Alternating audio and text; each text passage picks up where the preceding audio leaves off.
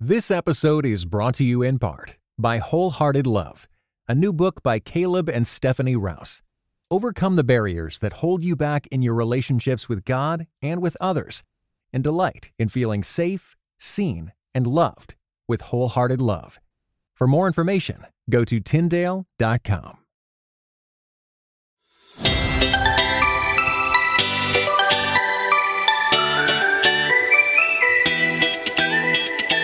Hi, welcome to the Finding Holy podcast. I'm your host, Ashley Hales, and here at the Finding Holy podcast, we want to help you connect the dots between the things that really matter and your everyday holy life. This is a podcast for you if you long for a life that feels spacious, but you feel stuck with dishes and laundry and a to do list a mile long. This is a podcast for you if you long to integrate what you know with who you are and how you live. And this is a podcast for you if you need a gentle invitation into the ways of Jesus right in the middle of your actual life. So I hope you'll join me as we join authors, pastors, artists, and activists to hear how they connect the big things of life into the ordinary habits of their days. And to help you on your journey, you'll get one small step at the end of each episode to take with you into your week. You'll also get to hear my guests' laundry routines because big things matter, but so does the laundry. Here's a little bit more about my guest. Justin Whitmer Earley graduated from the University of Virginia with a degree in English literature before spending four years in Shanghai, China. He got his law degree from the Georgetown University Law Center and he now practices business law, writes and speaks in Richmond, Virginia. He is the author of the book The Common Rule, and here is our conversation. Well, I'm excited today to welcome my guest, Justin Whitmer Earley. And he wrote a great book called The Common Rule, all about our time and our habits and our attention and our desires. So I can't wait for this conversation. Welcome, Justin. Thank you, Ashley. Yeah, it's great to have you. So tell us about where this book started. This book started with my full collapse and failure. Do you want to hear all of that story? Oh, yes. Yes, we do. Okay. I mean, I've read your book, Um, but our listeners might not have. So, Yeah, sure. Here's the short version. I um, started my life as a missionary in China after college. And by the way, I was an English major. yes. I understand that you're you you have some advanced studies in that area. In English, yes. So, we like So writing. you have my admiration and respect. well, thank so you. after being an English major, I moved to China, um, Right, where I was a missionary. hmm Yeah, perfect fit, right? hmm Um, and I, lo- I loved it. This I spent almost five years in China with Campus Crusade. Um, I got married to my wife, who I met in college um, in the middle of that time, so she was with me for many of those years. And life was great. We had this great ministry over there, but then I had this experience where I felt the Lord calling me to move home hmm to um, home being America, obviously, to be a missionary within the context of law and business. hmm And so that's a, a longer story, maybe for another podcast. But the, the point was that I really did feel like I was on a call. I had a new missional calling. Yeah. And so I really ran headlong into this calling and like, Mhm. devoted my everything to law school. And it went well. I graduated at the top of my class, um, got my dream job, so to speak, as a mergers and acquisitions attorney in uh, Richmond, Virginia. This is the city where all my friends and family lived. We had two sons during that time. So by the time that I started my new job, hmm and um, I, I still saw this as sort of like the learning period of my calling. hmm But I, I just thought I was doing great. I learned Mandarin Chinese, had two sons, wonderful wife, moved to this great city. So everything was going well. But I knew at the time, I just didn't think it mattered. I knew at the time that I was completely overwhelmed Yeah. by my schedule. hmm So, like all other top law school students, I was just, you know, working on the clock, saying yes to every hmm resume activity or thing that you could add. hmm Um, I always staying up later, waking up earlier, adding things. And so I just never thought that was a big deal because we were all doing it. I thought that's the way you did well. right. And so the the point um, in retrospect was that I, I had this house that was decorated with the Christian kind of tent of calling, Mm-hmm. but the architecture of my life hmm was just like everybody else's.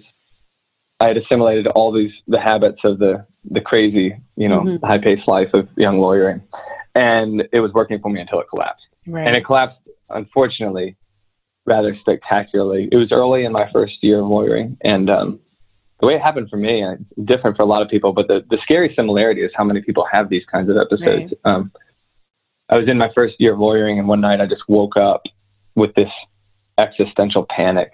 Um, mm-hmm. I didn't know what a panic attack was at the time, but in retrospect, now I know that was what was happening. I was shaking and sweating, and but nothing was wrong. Like nothing at the top of mind was wrong. Nothing, right. Nobody had been mean to me at the office. Like no project right. was failing. Mm-hmm. No mm-hmm. kid was sick. I was just freaking out in, in my body. Right. And um, I managed to go back to sleep that night, but the next night it, it happened again, and I was almost going on 48 hours without sleep by the time I finally went to the emergency room, and the doctor told me in the most anticlimactic moment of my life that um, nothing was really wrong. I just had clinical anxiety or was showing symptoms of it. Right. And then and then they're like, you know, you know, this is really common, as if that's comforting. Oh, you're like, thanks, good, good. But it seems like your body was kind of calling you back to yourself. Mm-hmm. In what ways do you feel like your body was, yeah, helping you be kind of integrated in a whole in ways that you know your job or the culture was telling you no no just keep working harder keep saying yes you know transcend your limits um yeah what was that mm-hmm. kind of what was that spiritual experience for you to kind of slow down be grounded um you know pay attention to your body instead of keep working harder was yeah. that like a total collapse spiritually too it, it, yeah, I mean, yeah. I mean, it really was, and and I think that's important to acknowledge because I can talk on it with clarity now. I've done right. a lot of thinking about it. Friends have helped me wrestle through it. So just as a caveat, I mm-hmm. want to acknowledge to any anybody listening or who will read the book that this was so devastatingly hard for me and my family. What happened next? I mean, I I started to get really strange. You know, I started to have you know, kind of signs of mental collapse, not, you mm-hmm. know, being unclear on like whether I could put away dishes or not. So I was getting really scared about whether I could do work. And so just to acknowledge that these kind of things aren't like, oh, that happened and then there's this great outcome. I mean, it was really, really hard. yeah. And, and, um, it's, I, I love your question because I really did think at the beginning, oh, this is something that I ate and the doctors just need to figure it out. Um, because my body was spiraling. Mm-hmm. But what it sh- and spiraling big time. So I think it's also important to acknowledge that there are physical things that needed attention. Mm-hmm. But I mm-hmm. think what happened with the clarity of hindsight was that my body was kind of like the radar mm-hmm. that started beeping to show that the soul, the engine, was was overheating out of mm-hmm. control. Mm. And so the, the way I put it now is that I think I finally became converted in my heart and body mm-hmm. to these habits of anxiety and busyness that my routines have been worshiping. Yeah. And and the reason that I think that is because about a year later, after this really dark time, um, I tried counseling, I tried medication, I tried lots of things, and they were all really important. But mm-hmm. what happened that really was a game changer is that my wife and I, together, were finally like, let's at least, as one more thing to try, put some just habits and rhythms as limitations around your mm-hmm. schedule because mm-hmm. I'm just sort of going 90 miles an hour out of control. Mm-hmm. And I remember about a year later sitting down with two friends at, at, a restaurant and I was asking them to keep me accountable to this program of habits and it was sitting on the table and and they agreed and I didn't think anything was going to really change. I was just willing to try anything. Mm-hmm. Mm-hmm. And I now see that it's because I, I had no idea how much the most ordinary habits actually mm-hmm. impact our, our souls and then our bodies yeah. and then our whole life in the most extraordinary ways. And mm-hmm. this was the beginning of the common rule for me. That was mm-hmm. the first time I said, I'm going to commit to these habits, and my life started to drastically change. So, why do you think that we're allergic to this idea of small changes or small steps or small habits as actually transformative? I that's a great question. My first guess is I, I think that we like quick and total fixes mm-hmm. rather than small and integrated lifestyles. Mm-hmm. Like I would much rather, and many people demand from a doctor or a pastor, what's the pill or the principle? Mm-hmm. Just tell me. I either need to take it or I need to get this truth and say, okay, now, now head and heart, just believe it. Mm-hmm. And mm-hmm. that is not a whole life. That's only addressing either the body or that's only addressing the mind, both of which are important. But I think this the integrated approach of of habits is not, you know, some people can hear habits and it rings in productivity. Mm-hmm. Talk about something much, much more expansive. That's the idea that we're building small rhythms and routines for our body, for our mind, for our soul that actually create an integrated pattern of life. And anybody who exercises or a dietitian would know that this is how health works.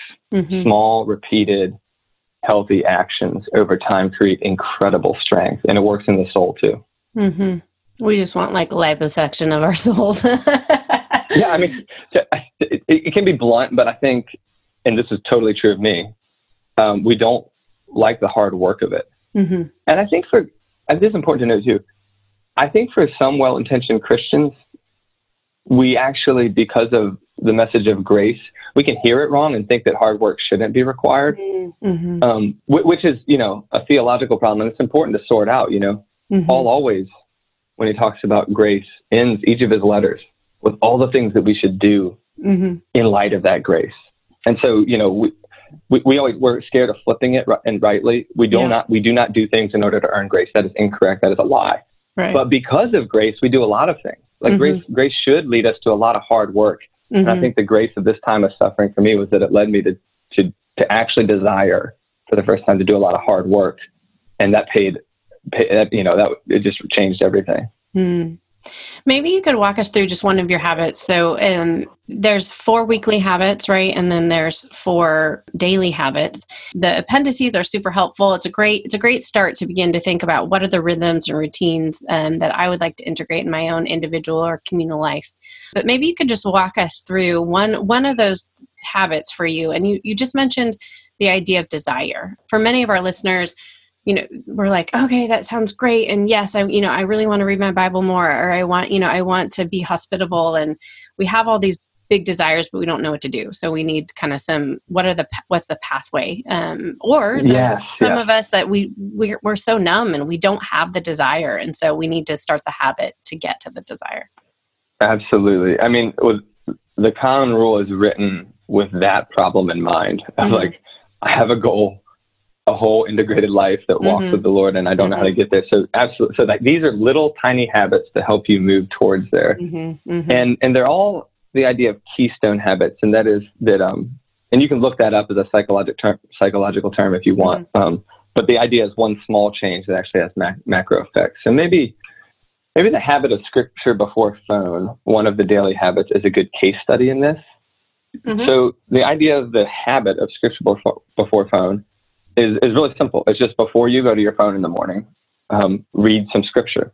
Yeah, that could be an hour long devotion. That could be five minutes in a psalm. But the idea is mm-hmm. to flip the order mm-hmm. of your morning. Mm-hmm. And so the way that I came about this one, for example, was as I started at my new law firm, um, I was working a lot with the London office at the mm-hmm. time, which meant that I would wake up every morning to about four or five hours worth of emails already aggregated in my inbox since they're a couple mm-hmm. time zones ahead of us. I wanted to mm-hmm. do well in my new job. So instinctively, you know, as most habits develop, not on purpose, I just started checking my email first thing every morning to see what the London office wanted, mm-hmm. and never thought this was a problem at all until one morning when my my son woke me up because he was crying, and it was early in the morning. I can't remember what time, but what I do remember is that I found myself five minutes later sitting on the edge of my bed halfway through an email response to the London office when I suddenly sort of snapped to it and realized that my son is still crying. Right. And so I go in and comfort him, and he, and he's fine, you know. But but I had one of those epiphany moments of, oh my gosh, I've become that guy that right. I've become the guy that's that more attuned to the cries of his office than the cries of his family or son. How did this mm-hmm. happen? Mm-hmm. And so I look at that, and this is an important insight into the power of habit. Mm. My head is asking my phone a really simple question in the morning. Just mm-hmm. what do I need to do today? There's mm-hmm. nothing wrong with that. Mm-hmm. But but through habit, my heart begins to ask my phone a really different question, and that's who do I need to become today? Mm. Yeah, and specifically, who do I need to become in order to be loved today? Mm. And I think that's mm-hmm. a question that our hearts, as identity vacuums, are asking every morning, mm-hmm. really throughout the day, but every morning it kind of starts afresh. And when when we put our screens in our face first thing in the morning, we are extremely likely, um, from a spiritual sense, from a psychological sense, from a neurological sense, we're extremely likely to look to that screen for a sense of identity. And for me, that was work emails. For a lot of people, it's the morning news. Mm-hmm. For a lot of people, it's social media. And they have the predictable effects of you look at news first thing in the morning, you're probably going to get stewed up and angry. And you're probably going to want to come back and check one million times that day and then come Mhm. tune into the evening news. It's designed that way. Mm-hmm. Um, Instagram is designed that way to get Right. us to kind of scroll pictures of other people's lives and think about how we wish we were different. And the, the point uh, to wrap it up here is that what I found was that when I flipped that ordering and said, okay, I'm just not going to go to my phone until after I've read scripture, I found that over time as a habit, you start to begin your day in the love of God Mhm. for you.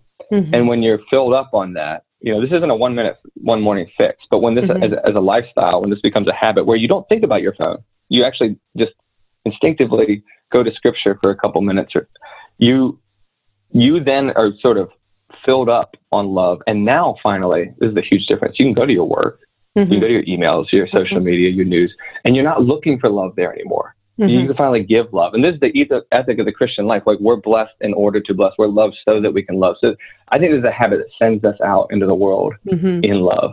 Mm-hmm.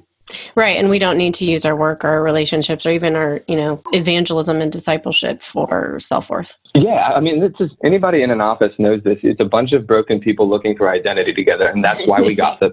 That's why we criticize. That's Right. why we, you know, try to one up each other. And this is true in ministry. It's true in everything. Right. It's Mhm. radically different when we go there to serve. But I just, Mhm. I don't think we can just say, okay, self, today I'm going to serve. Mhm. Um, we ought to say that, but we also have to do things that habitually incline Yeah. us to that. And one of those things is the spiritual discipline of reading the scriptures. Mhm. So this is nothing new. A habit for the, the ancient spiritual discipline of studying the word. We'll be back in just a minute with the rest of our interview. This episode is brought to you in part by Beyond Ordinary Women Ministries, which prepares Christian women for leadership. At Bow, we believe that every woman is a leader because she influences someone. So, whom do you influence? Do you mentor a woman? Serve in the workplace? Or do you lead a small group, teach the Bible, or even lead an entire ministry? No matter who or how many you influence, our free online resources will help equip you.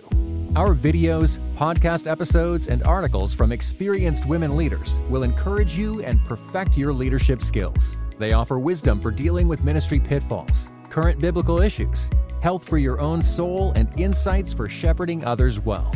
In addition, Bow offers Bible studies designed to connect women of multiple generations. They provide a challenge to both women new to the Bible and those wanting to dig deeper. Be our guest and browse all of our free resources and low cost Bible studies at beyondordinarywomen.org.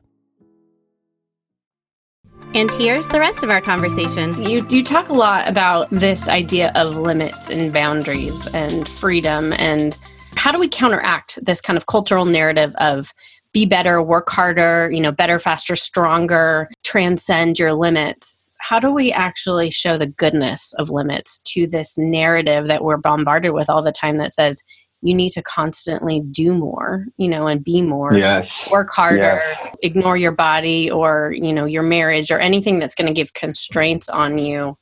How do we say that? Yes. What do we do? What habits might we do that help show us that limits are actually good for our flourishing? That's, I'm so glad you're going here because this was one of my favorite things to ruminate on and talk about because it is such an epidemic in our culture. And that's because we're not going to get lost in this, but I mean, you know, post enlightenment Western world in America, we have an idea of freedom as the absence of any limitation. hmm So we, at a gut level, I don't care who you are and what house Yep. you've grown up in. I mean, if you live in America in the West right now, you have a gut reaction to limiting your personal choice, and that is, oh, that's bad. Yeah. Like I, I, the good life is where I can choose anything I want in any given moment, hmm and that's how I become myself. Yeah. Um, I think so exhausting. you, you it is so exhausting. But we watch, but you know, we watch movies and listen to songs and read books that would Mhm.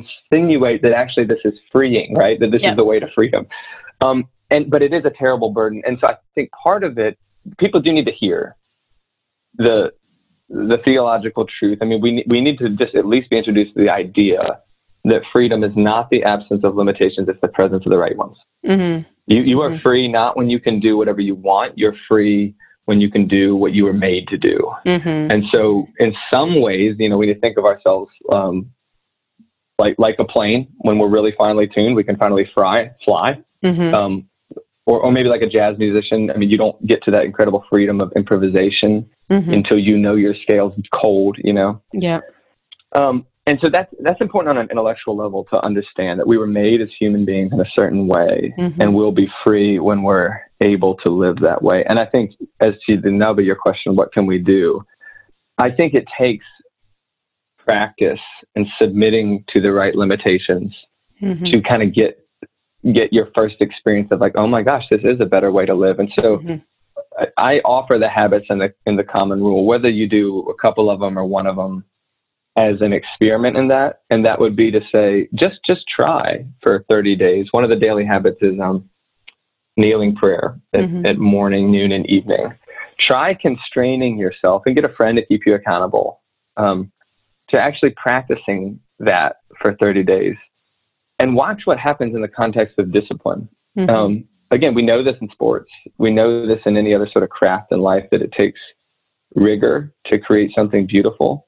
But often, because of this Western ethos of freedom, we throw that off when it comes to our spiritual lives or our identity lives. We think of Mhm. it, I'm just going to organically become myself. No, no, no. Right. Yeah. You're going to become yourself because you live according to the wonderful, perfect law of the Lord and, and find His grace in it, that He will make you Mm-hmm. who he has made you to be and and that means submission to but but this is so freeing right? Because Right.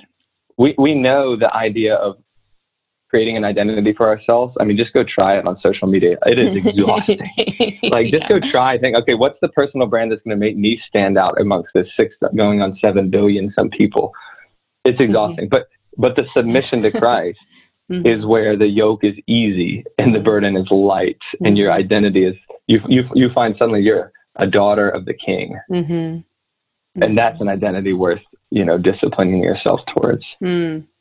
Yeah, and uh, yeah, it's super countercultural to, to kneel down and right to humble our bodies, um, you know, in a posture of submission to the King of Kings. When Mhm. everyone, yeah, everyone says that what's great about America, particularly, is you get to kind of be king, right? That's the whole the myth of the American dream. anyway. right right and and it's i think it's probably important to note that this idea can be abused i mean the wrong Mhm. limits if you get Mhm. the wrong authority Right. over you we call that slavery right, Right, or we call that right. dictatorship or, or or abusive authority so this is this is all about you you have freedom to, to go find what authority you're going to bow to and i think that's the important insight is that Mm, we're going to bow our knee to something right. and most of us by living according to the idea of, of personal freedom of choice in every moment what happens unfortunately is we get so decision fatigued by that right. that we become extremely susceptible to letting other people nudge us into choices and technology is extremely good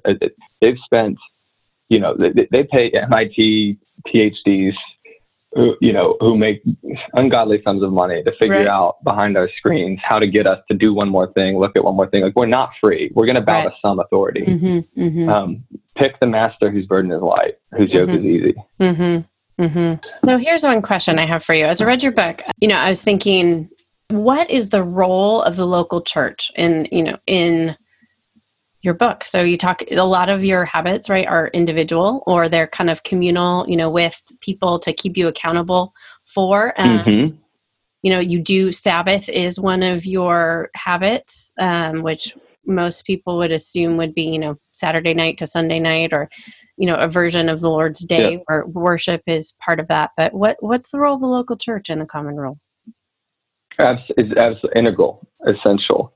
Um, what, what I'm coming at this from a, an angle actually. One, what as I researched and thought about all this, because I was trying to figure out why are these habits mattering so much. So I kind of dived into the psychology of it, the theology of it, and one of the things that I read that was so interesting was research that comes out of Alcoholics Anonymous.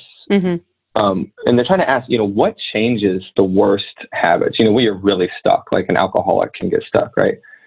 And what they what you find is that you need two ingredients for really meaningful habit change. Mm-hmm. One, you need a belief in a higher power that will help you change. So this is why AA um, or any other addiction recovery group will kind of ask you the question flat out what, what's your higher power you know mm-hmm. they're a little bit agnostic to what right. it is but they understand yeah. psychologically that you need to believe in something outside of yourself it's not essentially just you changing right. and then the second major ingredient is you need a community community who will walk through this change with you mm-hmm. and i just about dropped the book i was reading when i read this because i thought wait wait wait wait a belief in something higher than us and a community to walk with us that's the body of Christ. Mm-hmm. This is what we do in the local church. This this is why groups of believers who acknowledge the authority of Christ over their collective lives is the recipe for life change. Mm-hmm. And so um, when I was thinking about you know putting this stuff together and writing about it, the common rule was intent, very intentionally chosen. This isn't a personal rule of life. These are meant to be for regular common people in common community. And I, you know, I don't, I admittedly don't write a lot about um, the, the, the the local church specifically. Like I don't use those words, for example, in, in the mm-hmm. book. But I think if anybody's out there thinking, you know, I can abstractly create a community who follows the Lord, um, I would just call that. I mean, we we have a given pattern for that. It's, mm-hmm. it's called the local church. I mean, if we're not involved in some sort of meeting of believers, I have to probably assume that it's because of some rebellion that we have against it, which is probably unhealthy. I mean, the, the local church is where it's the locus for all this. And so mm. I encourage people to do this in accountability groups or small groups, even congregations mm-hmm. do it. But, you know, I'll, I'll end with this to your questions. All of those are spokes on the hub of the local church. Mm-hmm. Yeah. Oh, that's good to hear.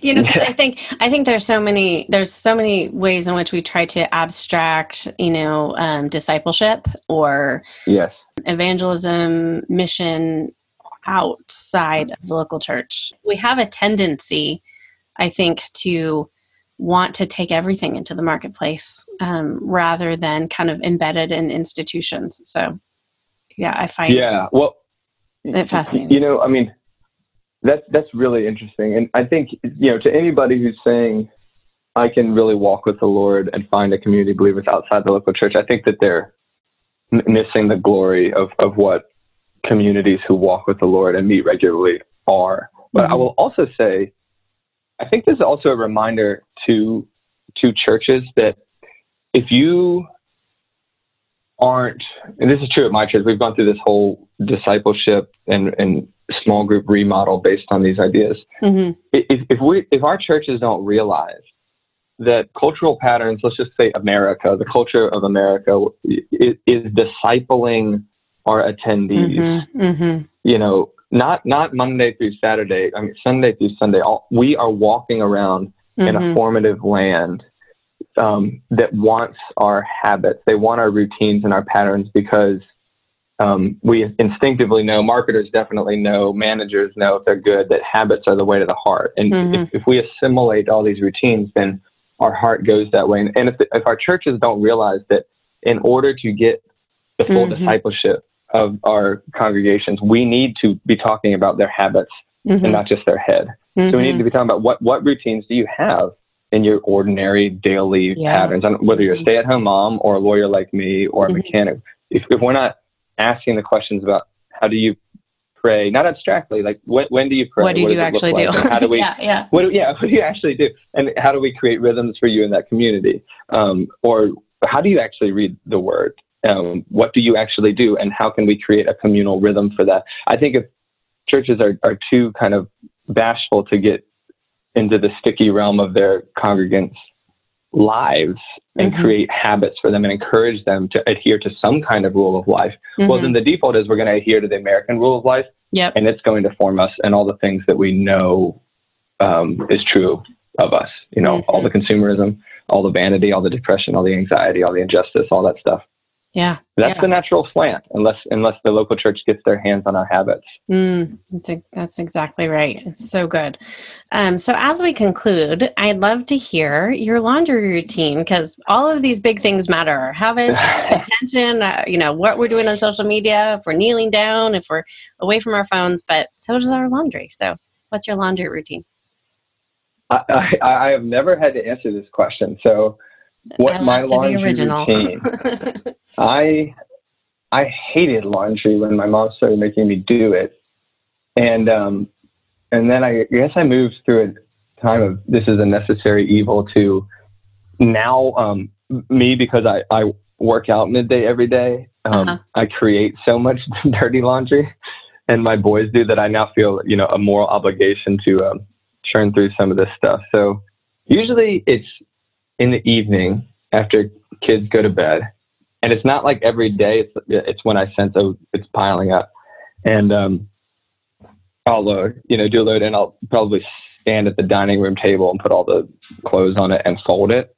Yep. And the only thing that I can think that's interesting here is that I will, uh, more often than not, keep an open journal Hmm. next to me because I find some of the best inspiration comes Mm-hmm. During the mundane tasks that, that actually become pleasurable. It's like, you know, in, in one sense, you're like, oh, I hate folding all these little kids' clothes. Mhm. But in the other sense, you're like, well, this is actually a very accomplishable task that I can kind of get lost in doing. And for a mind worker like myself, Mhm, and I think a lot mhm. of Yep. at least at least like white collar workers, the people who are working on their computers or heads all day, it's really nice to get physical. Mm-hmm. And I do those things, and my mind kind of shuts down, and then you get to that creative space, and so suddenly I'll have this idea, and I'll just so I'll have my journal there to scribble it down, and then I get back to it. folding. Oh, that's great. Yeah. Um, I mean, I was like swimming laps the other day and I was like, oh, I got these three points for this talk I'm going to do. Like, you know, just the, you know, the mindlessness of it, just things can come. They they can, and um, I love that question because it's like who doesn't have to do laundry, right? I, mean, we can do we can do great things in the world, but at the end of the day, if, you, if you're not getting your laundry done, you're sort of missing a fundamental idea of what it is to be a, a human who serves people around your house. Right. Yeah. it is great. It just like brings everybody down to like, oh, we're all just normal, even if I can, you know, talk intelligently about ideas. You know, we all have to do the laundry. I love it. Yeah. well, thank you, Justin. It's been such a pleasure to have you. You're welcome. Thanks for all the great questions. Yeah.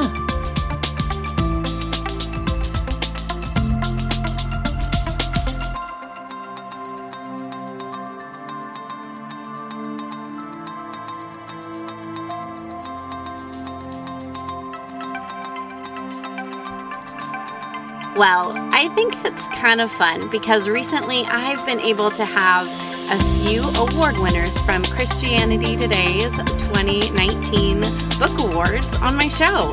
And I, I guess it means I'm, I'm good at picking out the award winners. um, but I wanted to let you know several of these authors are InterVarsity Press authors, and you can grab their books. Justin's book, you can get Jake Meador's book, he was on episode 35, and Rochelle Parham's book, she was on episode 36, over for 40% off at ivpress.com. So make sure you head on over there. And now I want to leave you with one small step. For your one small step this week, I would love to invite you into a practice of kneeling prayer. I know there's a ton of habits that you could take up. You could take up the Bible before phone, which we've already chatted about several times here on the Finding Holy podcast, is a great starting point. But I would like to invite you into a noontime prayer time where you move your body in a certain way. You kneel down, you practice the limits of being interrupted, and you set your alarm, maybe on your phone or something to pop up on your computer screen to remind you every day at noon you can stop what you're doing. The world does not spin on an axis that you hold up, but rather when we take the time to stop, to pray, to move our body in a way and in a posture of submission to the God of the universe who gives us limits because he loves us and because we are his children. It might just jog a little bit in your mind in your workday to remember that you are a child and you get to rest in what it means to be a child of God rather than working to create an identity out of your work or your periods of distraction or even rest. So let me know how it goes. I'd love just to follow up. Tag me on social media at AA Hales or use the hashtag Finding Holy Podcast. And I want to say we get to give away another book here Justin's book, The Common Rule. All you need to do is go ahead, rate, review the Finding Holy Podcast. Let me know by sending me an email. You can click the show notes right there or you can email me at findingholypodcast at gmail.com. I'd love to send you a copy of Justin's book, The Common Rule. So remember, as you go about your week, as you pray in the middle of your day by kneeling down, remember all these big things matter, but so does the laundry.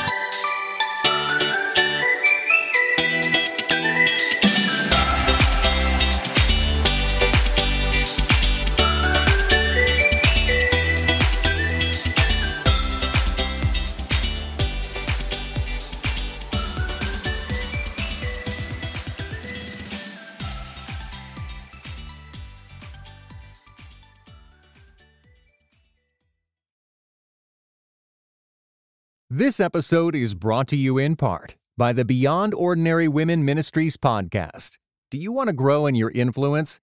Bow's episodes feature tips for leaders of any kind, from mentoring one woman to leading a ministry. Browse Bow's podcast at beyondordinarywomen.org.